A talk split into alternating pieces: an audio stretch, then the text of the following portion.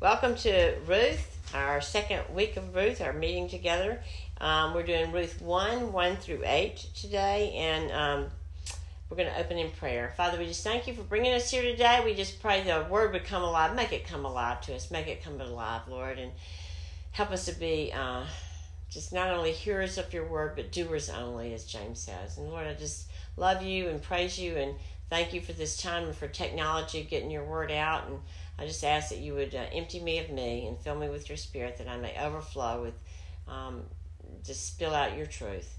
And what I've um, planned to say, if it's not of you, take it away. And what you want me to say, put it put it in, Lord. And what we know not teach us, what we have not give us, and what we are not make us. For Jesus' name, Amen. Mm-hmm.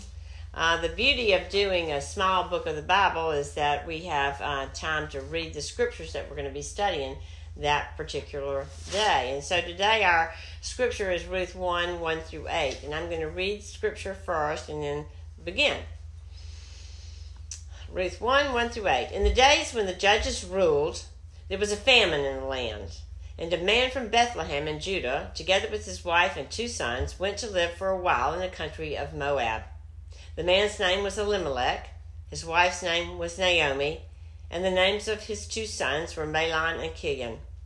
They were Ephraimites from Bethlehem, Judah. And they went to Moab and lived there. Now Elimelech, Naomi's husband, died, and she was left with her two sons. They married Moabite women, one named Orpah and the other Ruth. After they had lived there about ten years, both Mahlon and Chilion also died, and Naomi was left without her two sons and her husband. When she heard in Moab that the Lord had come to the aid of his people by providing food for them, Naomi and her daughters in law prepared to return home from there. With her two daughters in law, she left the place where she had been living and set out on the road that would take her back to the land of Judah. Then Naomi said to her two daughters in law, Go back, each of you, to your mother's home. May the Lord show kindness to you, as you have shown to your dead and to me. It's God's holy word.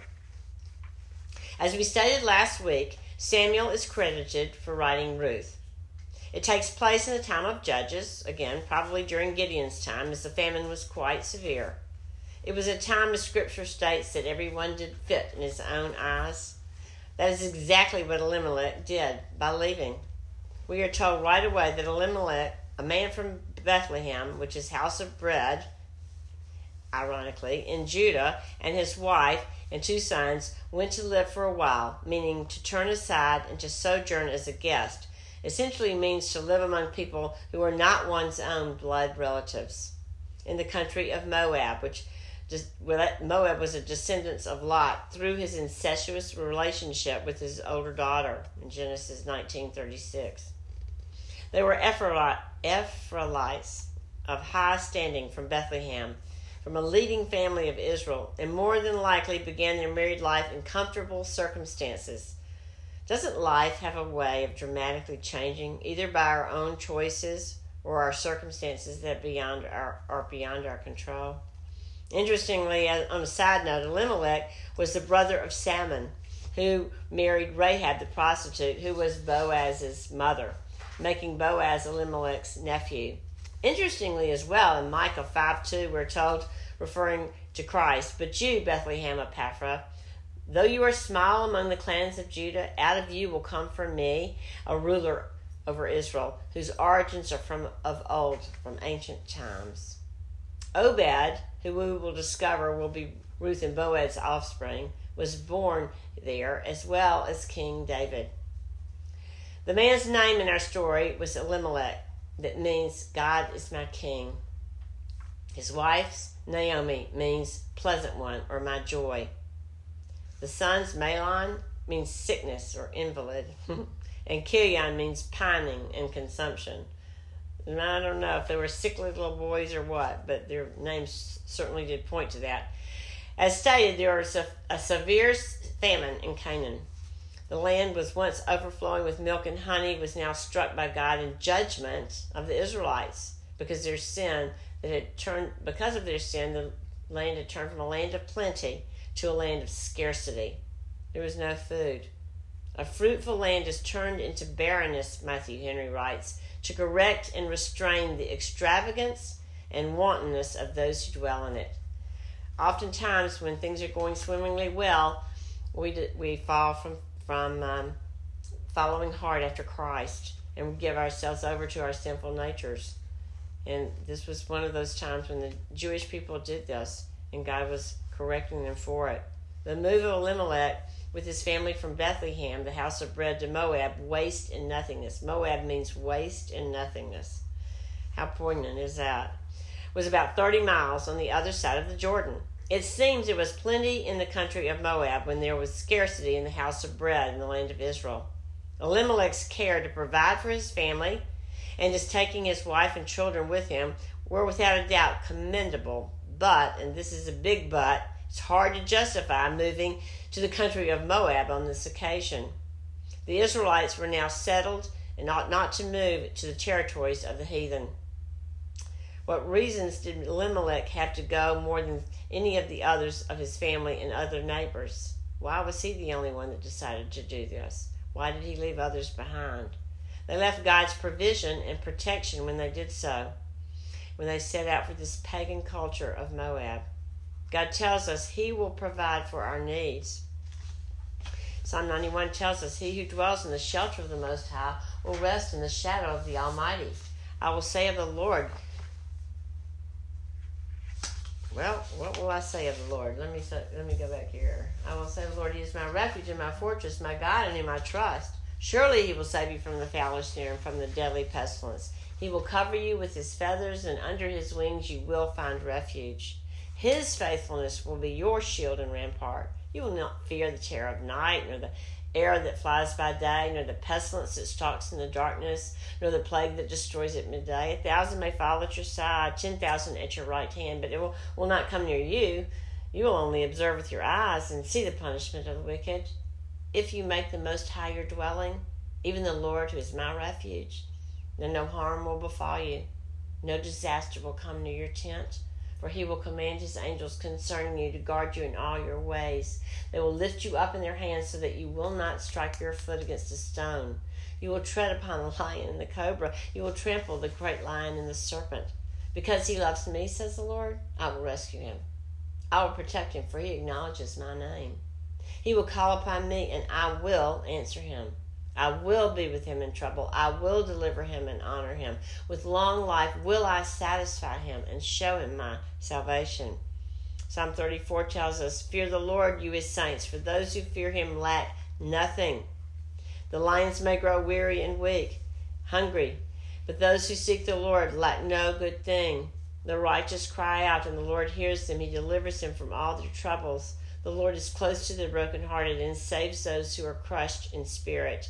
A righteous man may have many troubles, but the Lord delivers him from them all. Psalm 37 says, I was young and now I'm old, yet I've never seen the righteous forsaken or their children begging bread. They're always generous and lend freely. Their children will be blessed. Turn from evil and do good. Then you will dwell in the land forever. For the Lord loves the just and will not forsake his faithful ones. They will be protected forever, but the offspring of the wicked will be cut off.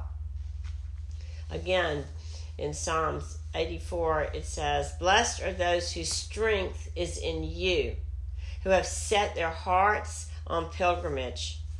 As they pass through the valley of Baca, that's the valley of tears, they make it a place of springs. The, the autumn rains also cover it with pools. They go from strength to strength till each appears before God in Zion. For the Lord God is a sun and shield. The Lord bestows favor and honor. No good thing does he withhold from those whose walk is blameless. O oh, Lord Almighty, blessed is the man who trusts in you. And then in Matthew, Jesus tells us, So do not worry, saying, What shall we eat? Or what shall we drink? Or what shall we wear? For the pagans run after these things, and your heavenly Father knows that you need them. But seek first his kingdom and his righteousness, and all these things will be given to you as well.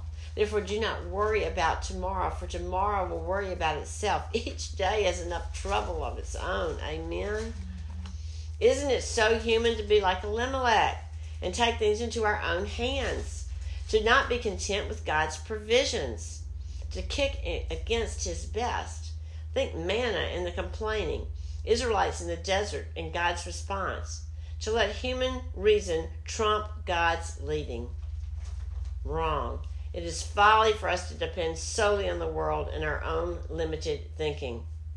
So many of us are too quick to jump out of our circumstances that are not of our choosing, be it jobs, towns, churches, relationships, or whatever. This is not to say that God never wants us to move on, yet it is crystal clear He wants to direct our paths, continually direct them. In my faith walk, I have found it extremely helpful to wait on His leading before I jump ship. His timing is generally much slower than my own. Go figure. As I am obviously a hard nut to crack. Scripture tells us in Proverbs, trust in the Lord with all your heart and lean not on your own understanding. In all your ways acknowledge him and he will make your path straight. I love the I wills and the alls that are in Scripture. Trust me in this. The best place to be is in the center of God's will, mature and fully assured, just as Epaphras prayed for the church at Colossae even if the circumstances may not be of your choosing. God desires for us to be mature and perfected in Christ and allows circumstances to fulfill his glorious purposes, which, by the way, are always for our good and always for his glory. His will is good, pleasing, and perfect, as Paul tells us. In Colossians, it says, Epaphras, who is one of you and a servant of Christ Jesus, sends greetings. He is always wrestling in prayer for you, and we should be too, wrestling the same prayer for our families that they may stand firm in all the will of God, mature and fully assured. Robert Morgan, and they probably came from the wonderful book, uh, The Red Sea Rules. Uh, these these few quotes that I have, I'm not quite sure if that's true, but I think they are. We mustn't doubt in the darkness what God has shown us in the light. He says, Whenever I haven't known what to do, I've just tried to do what comes next, to take the next logical step by faith. I've decided that sometimes plotting is better than plotting when it comes to finding God's will. So take a deep breath and recall this deeper secret of the Christian life. When you are in a difficult place, realize that the Lord either placed you there or allowed you to be there for reasons perhaps known for now only to Himself. The same God who led you in will also lead you out. God's will will never put us where His presence will not sustain us. And I want to add, His grace is always sufficient to meet your need. You don't have to abort His mission. Um, in His power for His glory. Think about Shadrach, Meshach, and Abednego in the fiery furnace in Daniel. Robert Morgan says So if you find yourself in a difficult spot, remember you were there by God's appointment, in His keeping, under His training, and for His time.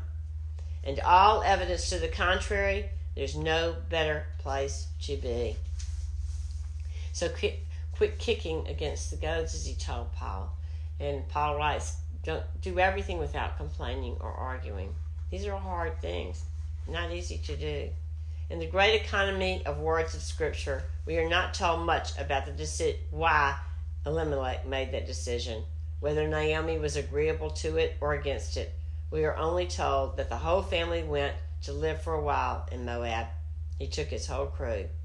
Distances in the Bible are not measured from one place to another, rather, they are measured as distances from God. They went away from God. They went away from God's land. They went away from God's place. If Elimelech could not be content with the short allowance of provisions that his neighbors endured, much like manna in the desert. If he could not live in hope that there would there would come years of plenty again in due time, or could not with patience wait for those years, it was his fault, and by leaving he dishonored God and the good land he had been given. Weakened the hands of his brothers by his absence, with whom he should have been willing to accept his share, and gave a bad example to others what we do, we never sin unto it as unto ourselves. Sin has got such far reaching tentacles that, that it, it, it goes on like waves of the sea. Elimelech should have known and trusted that God is able to furnish a table in the desert. Has God ever furnished a table in your desert, so to speak? Given laughter in, in your pain, joy and peace in your tremendous trials? That is his specialty for his children who choose to rest between his shoulders. Let the beloved of the Lord rest secure in him, for he shields him all day long, and the one the Lord loves rests between his shoulders. Psalm 37 goes on to say, Wait for the Lord and keep his way. He will exalt you to inherit the land. When the wicked are cut off, you will see it.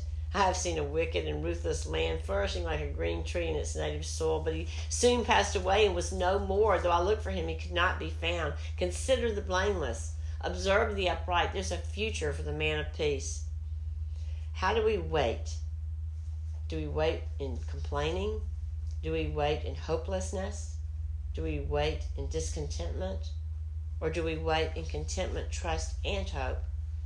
It is an evidence of a discontented, distrustful, unstable spirit to be weary of the place in which God has set us, and to be for leaving immediately whenever we meet with any uneasiness or any inconvenience. Also, if he would move why to the country of Moab? If he had made the inquiry, it is probable he would have found plenty in some of the tribes of Israel. Those, for instance, on the other side of the Jordan that bordered on the land of Moab.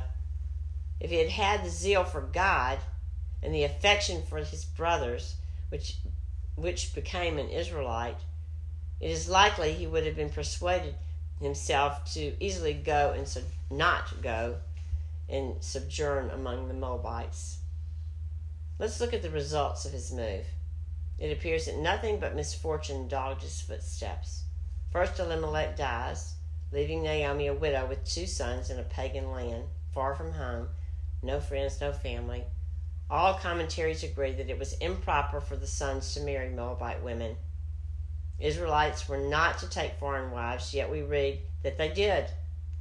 One married Orpah, the girl with the full mane, as that's her name means, or neck. I hope that means hair instead of a neck. Full neck doesn't sound too cute on a girl. And the other was named Ruth, which means friendship, comrade, companion, refreshed as with water. Boy, that's she was appropriately named. Ten years pass, and Naomi's two sons die, leaving her a widow with no sons, reducing her into a dejected condition. It seems that both widowed and loss of children overtook her in a moment. Who but God could bring her comfort? Indeed, Scripture most always lists the widows and orphans in the same context, for in biblical times they were the most helpless. It is God alone who has the ability to comfort those who are thus so cast down. In 2 Corinthians, Paul writes, Praise be to the God and Father of our Lord Jesus Christ, the Father of compassion and the God of all comfort, who comforts us in all our troubles, so that we can comfort those in any trouble with the comfort we ourselves have received from God. For just as the sufferings of Christ flow into our lives, so also through Christ our comfort overflows. George Mueller writes, On him then reckon, to him look, on him depend. And be assured that if you walk with Him, look to Him, and expect help from Him, He will never fail you. An older brother who has known the Lord for 44 years, who writes this, says, For your encouragement, that He has never failed him. In the greatest difficulties, in the heaviest trials, in the deepest poverty and necessities, He has never failed me. But because I was enabled by His grace to trust in Him, He has always appeared for my help. I delight in speaking well of His name. Do you delight in speaking well of God's name? It brings God much glory when we go through our trials without complaining and arguing or bitterness. Naomi held a good affection for the land of Israel. She loved Israel. Though Moab had afforded her shelter and supply for a time of need, for her time of need, yet she had not intended it for it to be her home forever. No land should be that but the Holy Land in which the sanctuary of God was. Naomi had heard in Moab that God had at last come to the aid of his people, as he always does. The word rendered heard here means to hear and heed, give undivided attention to. There had been an action from the hand of God producing beneficial results for his people, so she set out on the road as soon as she could that would take her back to the land of Judah. Nothing is like so sweet as going home, right? The wording here essentially denotes the movement back from the point of departure. It's the same word as repentance, which means to turn back to the point of your departure. When we turn from sin, we go back to where we were before we sinned. It's not merely, I'm sorry, but it is in the turning. It's not saying, I'm sorry and staying in Moab. It's turning back to God. Naomi desired the way of life that would take them back to God. She was resolved to return home. She had a made up mindset for obedience. That's what we need. We need the firm resolve, just like Jesus resolutely set out for Jerusalem towards the cross. We need the firm resolve in our walks with the Lord. Return is a key word used in Ruth. The Hebrew form of this word is used several times in the first chapter. God always comes to the aid of his people in his time for his glory, and now he returned in mercy to his people Israel, graciously coming to their aid by providing food for them in their need. Though his mercy is all the more striking when it comes after famine, yet if we have constantly enjoyed it and never know what famine meant, we are not to think it any less valuable. Sometimes when we get so fat and sassy, we forget to give him thanks about breath in our lungs or our, our arms that are able to work or our or our, our food in our refrigerator or clothes on our back. All of these are his precious gifts and provision for his children. Christians of all people should be the most grateful people. And I find so much that we're not. We blend with the world like this. We don't get what we want when we want it, and we just are crybabies. Pray for an attitude of gratitude rather than grumbling. Discontented people are about as pleasant to be around as spoiled milk. Naomi hears the news of plenty in Bethlehem and can think of nothing but returning home again. She had a fire in her feet. Though there were many reasons for being in bad places, yet when the reasons come, we must by no means continue on in them. She had an out and she was going. Forced absence from God's ordinances and forced presence with wicked people are great afflictions indeed. But when the forces cease and such a situation is continued by choice, then it becomes a great sin. Think Lot and Sodom and Gomorrah. When he first pitched his tent outside the city, and about two verses later, he's in the city. He went closer and closer to the sin, and destruction, as you know, occurred. The land of Moab had now become melancholy place to Naomi. She lost her sons, she lost her husband, and now she wants to go back home. Now she will go to Canaan again. Sometimes earth is embittered to us in order that heaven may be endeared. Remember, earth is not our home. We are sojourners here. Heaven is. Lastly, we see Naomi selflessly seeking the best for her daughters in law. Out of love, she urges them to return home to their mother's homes, praying over them the Lord's kindness, urging them with a great deal of affection to go back, as it would be much better for them if they did. She knew that their worldly life would be far from pleasant for them, as well as easier for them to find husbands and their welfare in general. It better it would be better off in Moab if they returned. Not to go with her was going to be really trying for them. Naomi had no sons and, and no home and no prospects of either. This selfless act demonstrated she had their best interest at heart, as it would have certainly been better for her if they had stayed with her. Two were better than one, and a cord of three strands is not quickly broken. This would also, probably unknown to Naomi at the time, proved to be a test of repentance for Ruth and Orpah. Did they truly want to follow? Did they truly want to go back with Naomi? Would they follow after the God of Naomi or their own foreign gods? Let's Father, let's just close in prayer. Thank you so much for your word. Thank you for the power of it. Thank you that you're in control of all things. Thank you that no plan of yours can be thwarted. Thank you that you make known the end from the beginning. Thank you that you love us and that you can we can trust you with our lives, Lord. We just ask that you would uh, help us to be um, your girls today and, and to do your will and your bidding, Lord, without grumbling and complaining. Help us to be joyful in hope, patient in affliction, and faithful in prayer. For your glory, for our good, through your power. In Jesus' name, amen. amen.